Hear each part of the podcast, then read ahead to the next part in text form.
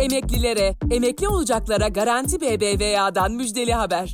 15 bin liraya varan promosyonun yanında ücretsiz havale, EFT ve fast fırsatı sizi bekliyor.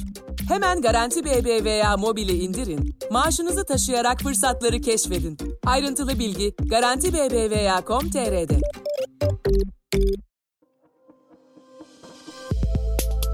Bizi Kısa Dalga Net ve podcast platformlarından dinleyebilirsiniz. Herkese merhaba. Bu podcast'te 10-11 Aralık'ta gerçekleştirilen Avrupa Birliği Liderler Zirvesi üzerinden alınan yaptırım kararlarını, Avrupa Birliği-Türkiye ilişkilerini, bu ilişkilerin gelecekte nasıl şekillenebileceğini değerlendireceğiz. Uzun süredir Türkiye'ye yaptırım kararı çıkacak mı, çıkmayacak mı sorusunun cevabını beklediğimiz Avrupa Birliği Liderler Zirvesi'nden Türkiye için sınırlı ve ölçülü denilebilecek bir yaptırım kararı çıktı. Avrupa Birliği Doğu Akdeniz'deki sondaj çalışmalarından sorumlu olduğu gerekçesiyle yaptırım uyguladığı Türkiye şirketleri ve vatandaşları listesine yenilerinin eklenmesine karar verdi. Ankara'nın tutumunu değiştirmemesi durumundaysa yaptırımların kapsamının genişletilmesi gündeme gelecek. Türkiye'ye uygulanacak yaptırımlar konusunda daha ciddi adımlar atılması ihtimali ise Mart ayında düzenlenecek zirveye kadar ertelendi. Mart'a kadar Türkiye'ye karşı izlenecek yol ve yaptırım seçeneklerinin yer alacağı bir rapor hazırlanacak ve bu rapor Mart ayındaki Avrupa Birliği Liderler Zirvesi'nde ele alınacak. 10-11 Aralık'taki Avrupa Birliği Liderler Zirvesi'nin sonuç bildirgesinin Türkiye ile ilgili bölümünde dikkat çekici noktalardan biri Amerika Birleşik Devletleri vurgusuydu. Bildirgede Avrupa Birliği Türkiye ve Doğu Akdeniz'deki durumla ilgili konuları ABD ile koordine etmenin yollarını arayacak deniyordu. Zirvenin ardından yapılan pek çok yorumun ortak noktası ise Avrupa'nın Türkiye ile ilgili atacağı adımlar için 20 Ocak 2021'de ABD'nin yeni başkanı olarak görev başına geçecek Joe Biden'ı bekleme kararı alarak Mart 2021'deki liderler zirvesine kadar topu taça attığı ve etkisiz göstermelik denilebilecek yaptırım kararları aldığı yönündeydi. Avrupa Birliği'nin Türkiye için yaptırım kararı alma meselesi sadece bu zirvenin konusu değildi. Avrupa Birliği Konseyi Kasım 2019'da da Türkiye için yaptırım kararları almıştı. Akademisyen gazeteci Sezin Öney de Avrupa Birliği'nin Türkiye'ye dönük yaptırım sürecinin bugün başlamadığını hatırlatıyor ve kara liste bir kere oluşmaya başladıktan sonra Türkiye ve Türkiye'li siyasetçiler açısından sıkıntılı sürecin başlayabileceğine dikkat çekiyor.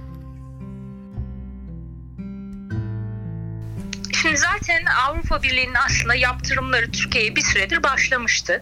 15 Temmuz 2019'da e, bir takım yaptırımlar gelmişti zaten. E, mesela e, kapsamlı havacılık anlaşması askıya alınmıştı.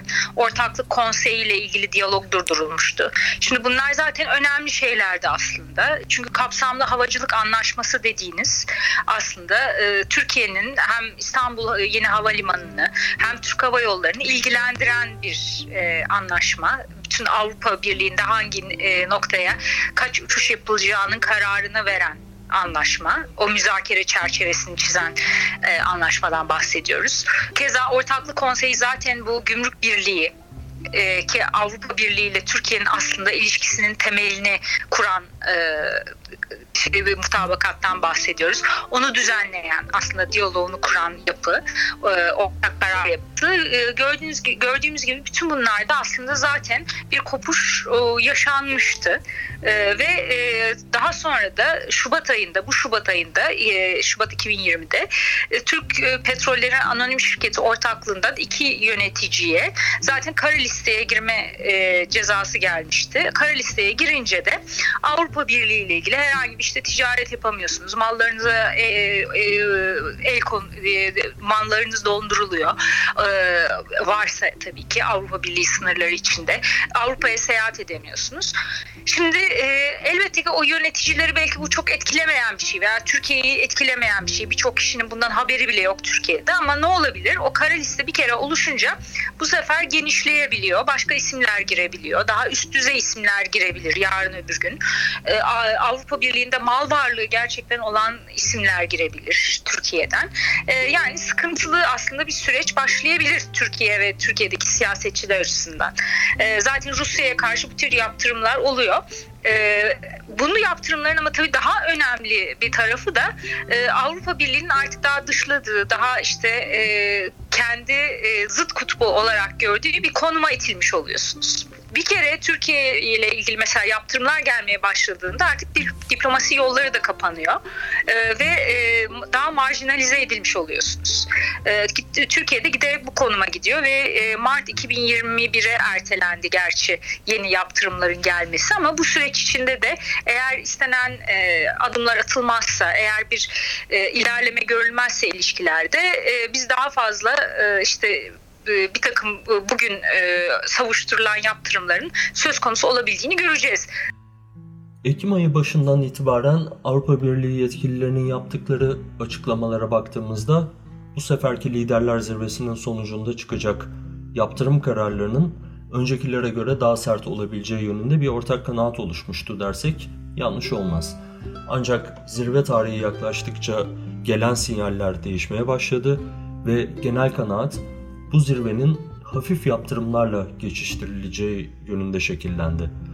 Mesela Avrupa Birliği Dış İlişkiler Güvenlik Politikası Yüksek Temsilcisi Josep Borrell, zirveden tam bir hafta önce yaptığı değerlendirmede Türkiye'nin AB ile ilişkiler çerçevesinde olumlu sinyal vermediğini belirtmesine karşın Türkiye ve AB'nin ortak çıkarlar paylaştığını düşündüğünü belirterek Türkiye'nin 3,5 milyon Suriyeliye ev sahipliği yaptığını anlamalıyız.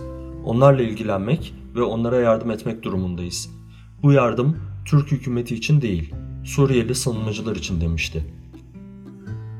NATO Genel Sekreteri Stoltenberg de zirveden bir gün önce yaptığı açıklamada Türkiye'nin en fazla sayıda mülteciye ev sahipliği yapan ülke olduğunu söylemiş ve Türkiye'nin NATO'nun ve Batı ailesinin parçası olduğu gerçeğini fark etmemiz lazım ifadelerini kullanmıştı. Peki Avrupa Birliği neden Fransa, Yunanistan ve Kıbrıs'ın beklediği daha ağır yaptırım kararlarını almıyor ya da alamıyor. Bunun tek nedeni Türkiye'nin ileri sürdüğü mülteci kozumu. Atina Üniversitesi'nden siyaset bilimci Profesör Cengiz Aktar'a göre mülteci kozu nedenlerden sadece biri. Aktar, Avrupa Birliği'nin Türkiye'ye ağır yaptırım kararları alamamasının arkasında 5 neden olduğu görüşünde. 5 tane korkusu var Avrupa'nın aslında. Bu bunlar e, yıllardır birikti. Birincisi Türkiye'yi katiyen Sovyetler sonrası Rusya'ya kaptırmak istemiyorlar.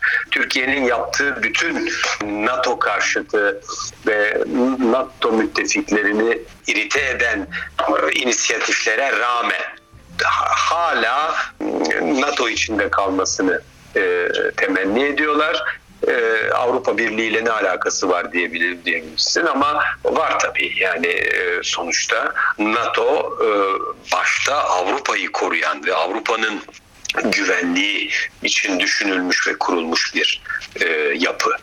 Dolayısıyla Avrupa Birliği'nde Türkiye'yi itip kakarak NATO'dan daha fazla uzaklaşmasını temenni etmiyorlar. Bir. İki, eh, Türkiye'de e, Avrupalıların, Avrupa Birliği ülkelerinin doğrudan kendi kaynaklarıyla veya ortaklıklarla 23 bin tane şirketi var. Yani bu paralı pulları, pullu işlere zarar gelsin istemiyorlar. Ee, mesela çok yeni bir, bir bir beyan var İspanya'dan. Bu Garanti Bankası'nı satın aldı. BBVA İspanyol Bankası ve diğer yatırımlarıyla birlikte 64 milyar avro mertebesinde bir e, İspanyol varlığı var Türkiye'de. Artı bir de silah satıyorlar Türkiye'ye harıl harıl. Eh yani bu e, salgın döneminde e, ekonominin iyice yavaşladığı bu dönemde yani kendilerine daha fazla zarar verilsin istemiyorlar. İkincisi bu. Üçüncüsü bu Avrupa'daki reisçi kitlelerin e, Ankara tarafından kışkırtılmasını engellemek istiyorlar. Bunu bir büyük bir tehlike olarak görüyorlar ve mümkün tabii çünkü e, artık yani orada ciddi reisçi e, ve ülkücü kitleler var. Özellikle Batı Avrupa ülkelerinde bunlardan çekiniyorlar. Dördüncüsü mülteci zaptiyeliğine devam edilmesini garantiye almak istiyorlar. Yani o işlerine geliyor. İşte Türkiye'de 3 milyon her e, ne zaman Türkiye ile ilgili ağızlarını açsalar işte Türkiye şu kadar mülteci aldı bu, bu ile efendim karşılıyoruz. Türkiye'yi kutluyoruz falan gibi ifadeler kullanıyorlar.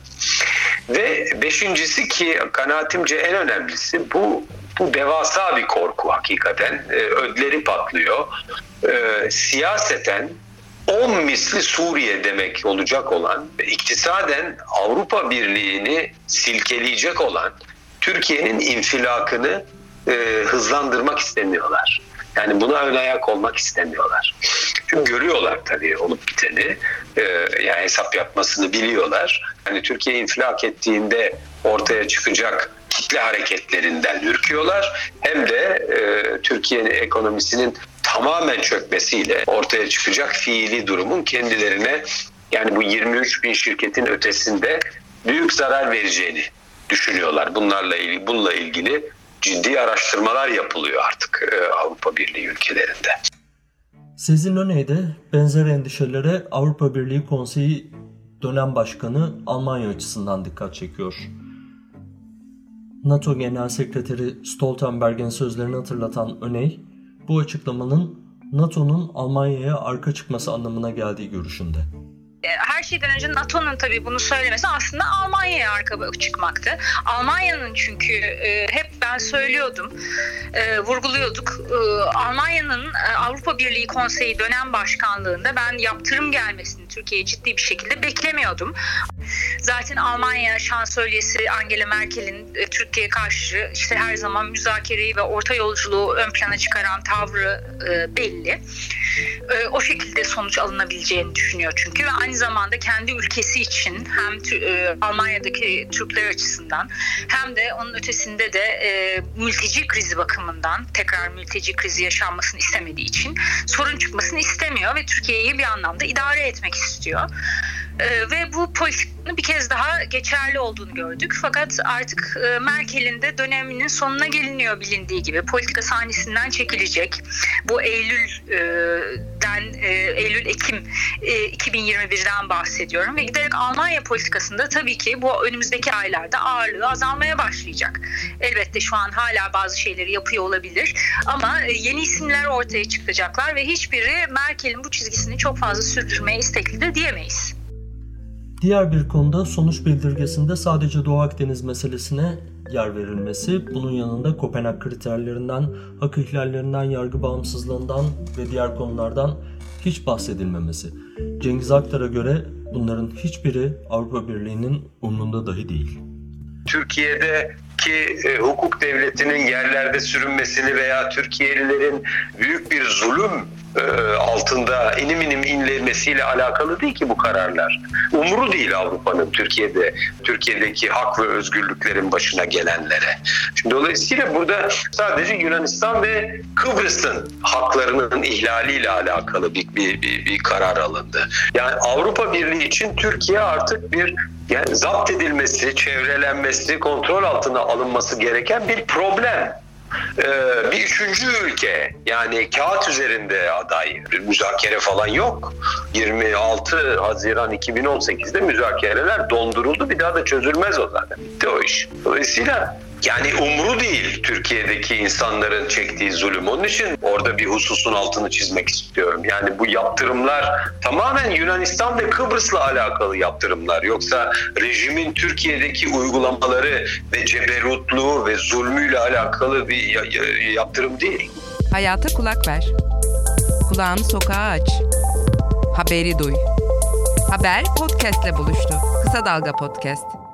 Bir diğer konuda Avrupa Birliği'nin Amerika Birleşik Devletleri'nde Joe Biden dönemini bekleyerek Türkiye konusunda atacağı adımları belirleyecek olması. Peki bu durum Türkiye için ne anlama geliyor? Sezin Öney, Amerika Birleşik Devletleri Avrupa Birliği koordinasyonundaki asıl amacın Türkiye'nin Batı İttifakı rotasına tekrar girmesi beklentisi olduğunu ama Türkiye'nin artık bu noktada olmadığını ifade ediyor.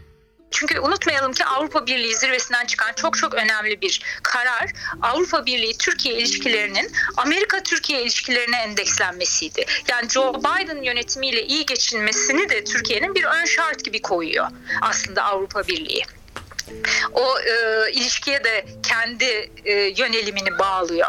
Böylece e, aslında Türkiye'nin o Batı ittifakı e, yönelimine, rotasına tekrardan girmesi bekleniyor. Fakat Türkiye'nin artık ben o noktada olduğunu hiç düşünmüyorum. Yani Trump döneminde böyle bir şey beklenti yoktu. E, çünkü Trump'la zaten kendisi geçinemiyordu Avrupa Birliği'nin, Avrupa Birliği ülkelerinin.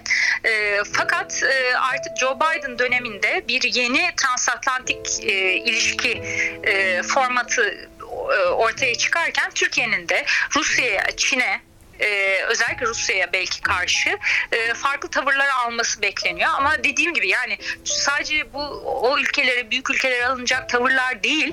Türkiye'nin tüm işte Libya konusu olsun, Doğu Akdeniz konusu olsun, Kafkaslar olsun e, her açıdan kendi e, e, bu istikametine giden politikası, yönelimleri pek öyle kolay değişmeyecektir. Artık yani Washington'la koordine ederek, Brüksel'le koordine ederek, Berlin'le koordine ederek bir takım adımları ben Türkiye'nin atacağını pek e, öngöremiyorum.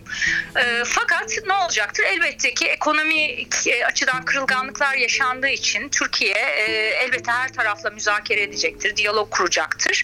E, ama eskisi gibi değil. Yani bu tamamen e, günü kurtarmaya yönelik işte bir stratejik bir takım e, kazançlar elde etmeye yönelik daha günlük e, daha e, kendi yani işte e, Trump'ın aslında America First gibi önce Amerika gibi önce Türkiye e, Turkey First gibi bir yaklaşımla aslında Türkiye gidecektir diye düşünüyorum. Cengiz Aktar ise Türkiye'nin Avrupa Birliği ile sorun yaşadığı Yunanistan ve Kıbrıs konularında ABD'ye bel bağlamaması gerektiği görüşünde. Aktar'a göre ABD Yunanistan ve Kıbrıs konusunda Türkiye'nin oldu bittilerine hiçbir zaman göz yummadı. Amerika Birleşik Devletleri bu aynı meseleyle ilgili yıl içerisinde bir dolu girişimde bulundu. Unutmayalım. Yani Kıbrıs'a gitti. Atina'ya gel, geldi iki kere. İstanbul'a geldi.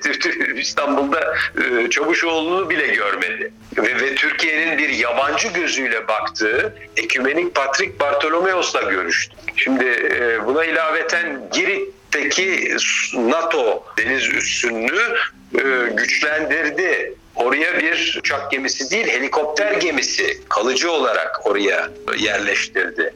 Ee, Dede Ağaç'ta Aleksandropoli'de Yunanistan ordusuyla birlikte bir ortak merkez kurdu. Yani Türkiye'nin e, tam e, sınırında yani dolayısıyla ve hiçbir zaman Yunanistan ve Kıbrıs'ın başına gelen demeyeyim de mecbur kaldığı iki ülkeye denizlerde dayatılan oldu bittilere hiçbir zaman göz yummadı. Bu yönetim dahi. Dolayısıyla bu Biden'la Biden-Harris yönetimiyle alakalı bir şey değil. Amerika zaten bu burada Türkiye'nin tarafında değil. Yani bunu bu, bu burada da yanılmamak lazım. Dikkat çekici bir noktada AKP iktidarı ve Tayyip Erdoğan'ın batıya yönelik söylemleri. Erdoğan, Avrupa ülkeleri ve Avrupa Birliği için son yıllarda Nazi'nin devamı, Haçlı İttifakı, faşist gibi ifadeleri sıklıkla kullanılır olmuştu. Hatta Ekim sonunda bazı Avrupa ülkeleri için siz gerçek manada faşistsiniz, Nazi'nin zincir halkalarısınız diyen Erdoğan, bundan tam bir ay sonra Kasım sonu yaptığı konuşmada kendimizi başka yerlerde değil, Avrupa'da görüyor, geleceğimizi Avrupa ile birlikte kurmayı tasavvur ediyoruz demişti.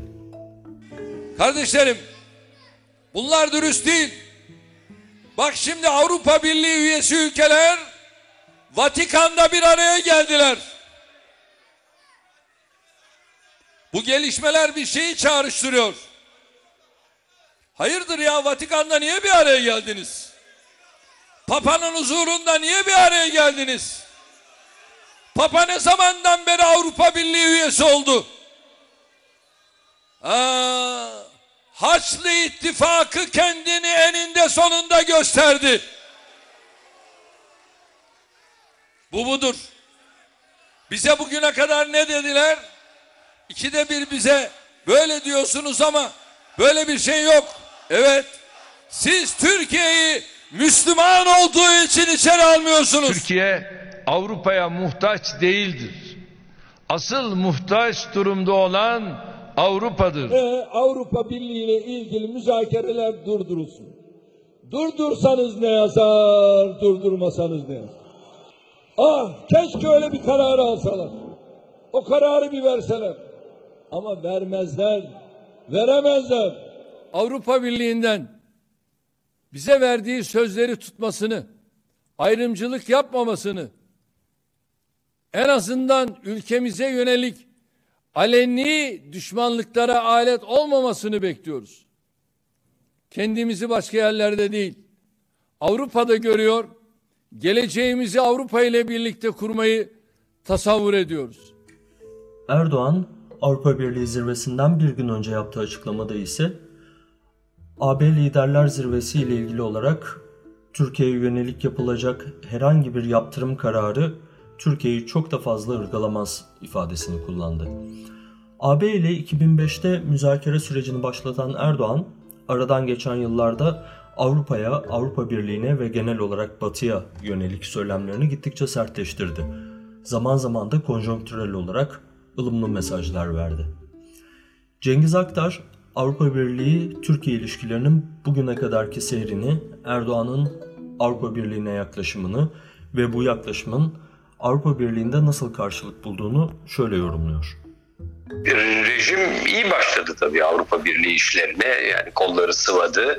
Daha önceki koalisyon hükümetinin başlattığı şantiyeyi layıkıyla sürdürdü ve müzakereler aşamasına e, getirdi Türkiye'yi yani 2005 3 Ekim itibariyle. Ondan sonra işleri koy verdi ve zaman içerisinde Avrupalıların Sarkozy gibi politikacıların da sayesinde diyelim imama kızıp oruç bozdu ve tamamen bu işleri safsaklamaya başladı. Bir de tabii bir aşırı bir özgüven geliştirdi o arada.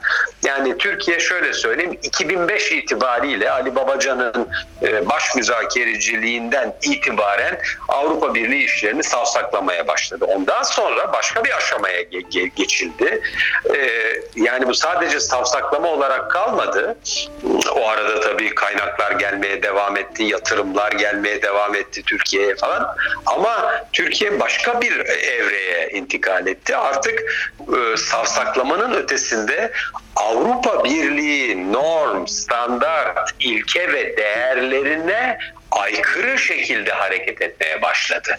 Ee, bunun da herhalde miladı 2013'tür. Yani artık 2013'ten itibaren yani 17-25 ondan önce Gezi'nin çok sert ve kanlı bir şekilde bitirilmesinden sonra rejimin artık ne hukuk devletiyle ne Avrupa standart norm, ilke ve değerleriyle hiçbir alakası kalmadı. Bunu anlamıyor Avrupalılar mesela. Hala Türkiye'nin reforme edilebilecek bir ülke falan olduğunu zannediyorlar. Böyle bir şey yok. Bu, bu, bu hüsnü kuruntudur yani. Dolayısıyla burada yani yeni bir e, dönem başladı ve bu yönü yeni dönemde e, zikrettiğin bütün o hakaretler, ondan sonra dönüp onların tam aksini söylemeler falan bunlar yani artık e, şey, Türkiye'deki e, rejimin gayri ciddiyetini gösteriyor. Sadece bize değil e, Avrupalılara da. Yani bu anlamda Recep Tayyip Erdoğan ve rejiminin Avrupa'da çok ciddi bir inandırıcılık sorunu var. Yani kimse bu lafları yok işte stratejik geleceğimiz oradadır falan işte İbrahim Kalın'ın Brüksel'de e, söyledikleri falan bunların Avrupa'da hiçbir karşılığı yok. Yani kimse bunları ciddiye almıyor. Yani bugün alttan al, almalarının nedeni bu değil. E, alttan almalarının nedenlerini anlattım. Beş tane neden var, temel neden var. O, o kadar. Yani bu da zaten yani Türkiye'nin e, verebileceği zarar, zararı azaltmak üzere e, atılmış adımlar veya atılmamış adımlar. E, o yüzden yaptırımlar sert değil. Yani zaten bu ekonomi çöküyor. Biz daha fazla üstüne gitmeyelim e, demeye getiriyorlar aslında. Bu o son lafların hiçbir yani Türkiye'de de yok zaten karşılığı. E, rejimin uygulamalarında, pratik pratiklerinde, icraatların icraatında da yok. E, Avrupa'da da yok.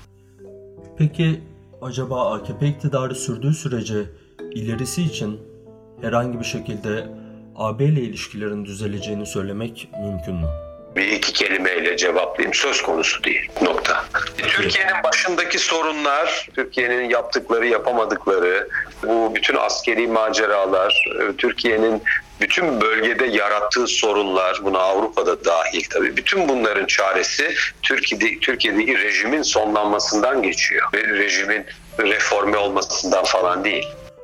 Bu noktada Sezin Öne ise AB Liderler Zirvesi sırasında Erdoğan'ın Azerbaycan'ın başkenti Bakü'de olmasına dikkat çekiyor ve Erdoğan'ın bu Bakü ziyaretiyle hem AB'ye hem iç kamuoyuna mesaj verdiğini söylüyor e, şuna dikkat çekmek lazım. Avrupa Birliği zirvesi olurken e, bu yaşanırken bir yandan da e, Bakü'deydi e, Cumhurbaşkanı Erdoğan. Yani zaten aslında rotasını başka bir yere çevirmişti ve Türkiye politik, dış politikasında bağımsız olduğunu, kendi başına buyruk olduğunu ifade eden bir şekilde e, bir noktadaydı. Karabağ e, e, konusu üzerinden ve yıllardır Karabağ sorununun çözülemediği batılı güçlerin e, hep oyalama taktikleri e, güttüğünü ve sonunda işte kendisinin müdahalesiyle konunun çözüldüğünü e, ne işaret eden bu tarz yorumlar içeren e, açıklamalarda bulundu Bakü'de. Dolayısıyla zaten bu da kendi başına birçok şeyi gösteriyor diye düşünüyorum.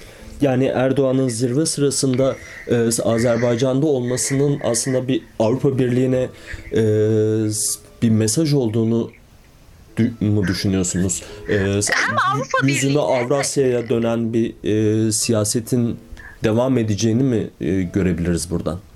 Kesinlikle Avrupa Birliği'ne ve aynı zamanda iç kamuoyuna eğer ki bir yaptırım kararı olsaydı veya da tam da yaptırım kararı tartışılırken ve ilk kez Türkiye'de bu kadar merakla takip edilirken e, Bakü'de olunması bir zafer e, ve askeri bir zafer kutlaması havasında olunması da aslında böyle bir e, yönelimdi. Belki de çoğumuz son yıllarda Avrupa Birliği ilerleme raporlarını unuttuk. İlerleme raporları ile ilgili haberleri göremez olduk. Onun yerine son birkaç yıldır Avrupa Birliği yaptırımlarını, Amerika Birleşik Devletleri yaptırımlarını konuşuyoruz. Dilerseniz Cengiz Aktar'ın konuya ilişkin tespitiyle son verelim. Yani eskiden e, Türkiye ilerleme raporlarının içeriğiyle yatıp kalkardı. Müzakereler ne zaman başlayacak? Ne zaman üye olacağız? Çocuklarımızın istikbali Avrupa'da bunun gibi e, konularla ilgilenir ve bunları düşünürdü. Şimdi Avrupa'dan hangi yatırım yaptırım gelecek? Bu yaptırımların e, Türkiye ekonomisi üzerine ne etkisi olacak? Bunları konuşur hale geldi. Yani bu bu e, hakikaten rejim açısından korkunç bir fiyaskodur. Sadece rejim açısından da değil. Yani Türkiye'de kimse Avrupa Birliği sürecine layıkıyla sahip çıkmadı. Haber podcastle buluştu. Kısa Dalga yayında. Bizi Kısa Dalga Net ve podcast platformlarından dinleyebilirsiniz.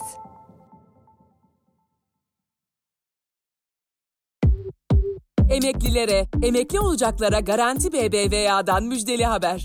15 bin liraya varan promosyonun yanında ücretsiz havale, EFT ve fast fırsatı sizi bekliyor.